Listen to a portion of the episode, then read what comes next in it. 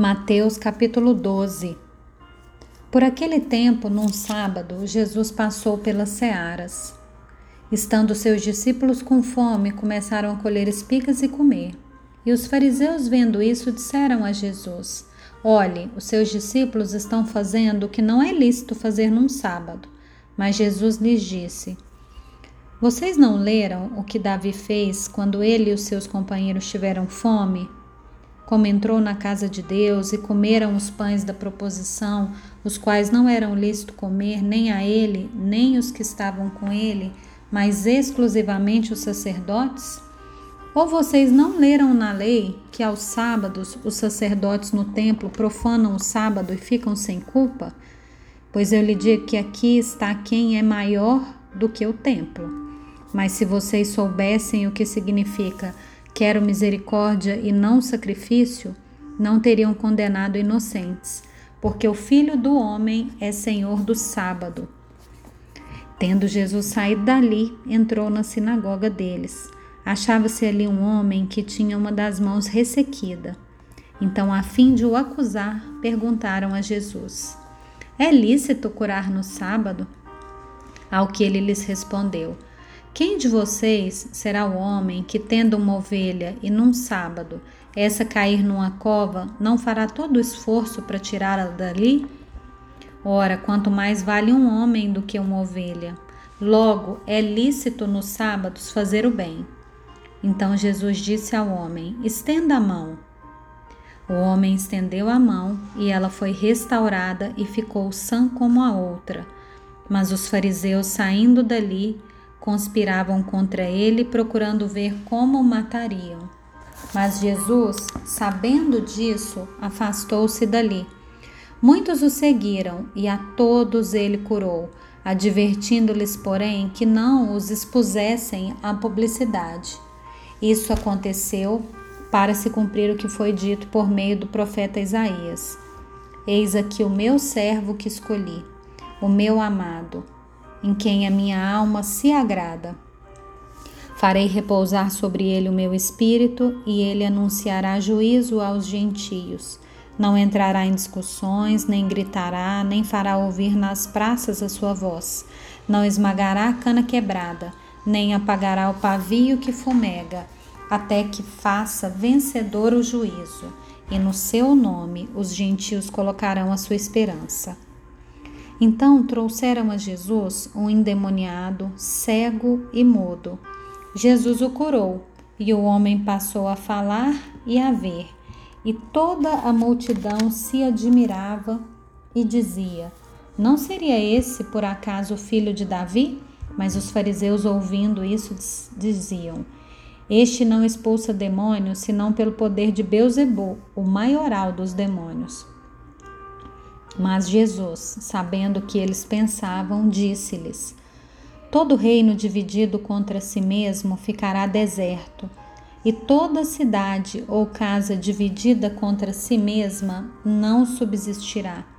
Se Satanás expulsa Satanás, está dividido contra si mesmo. Como então o seu reino subsistirá? E se eu expulso os demônios por Belzebu, por quem os filhos de vocês os expulsam? Por isso eles mesmos serão os juízos de vocês. Se, porém, eu expulso os demônios pelo Espírito de Deus, certamente é chegado o reino de Deus sobre vocês. Ou como pode alguém entrar na casa do valente e roubar-lhe os bens sem primeiro amarrá-lo? E só então saqueará a casa dele. Quem não é por mim é contra mim, e quem comigo não ajunta, espalha. Por isso eu digo a vocês que todo pecado e blasfêmia serão perdoados aos homens, mas a blasfêmia contra o Espírito não será perdoada. Se alguém disser alguma palavra contra o Filho do Homem, isso lhe será perdoado. Mas se alguém falar contra o Espírito Santo, isso não será perdoado, nem neste mundo, nem no porvir. Tornem a árvore boa e o seu fruto será bom, ou tornem a árvore má e o seu fruto será mau, porque pelo fruto se conhece a árvore. Raça de víboras, como vocês podem falar coisas boas sendo maus? porque a boca fala do que está cheio o coração.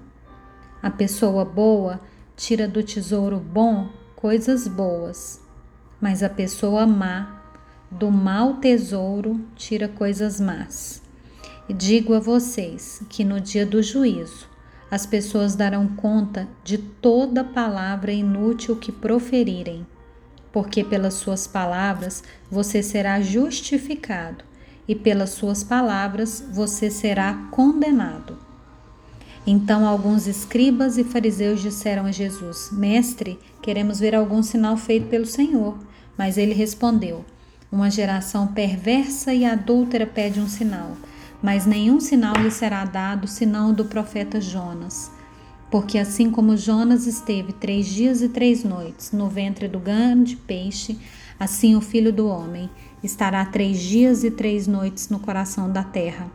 Ninivitas se levantarão no juízo com essa geração e a condenarão, porque se arrependeram com a pregação de Jonas.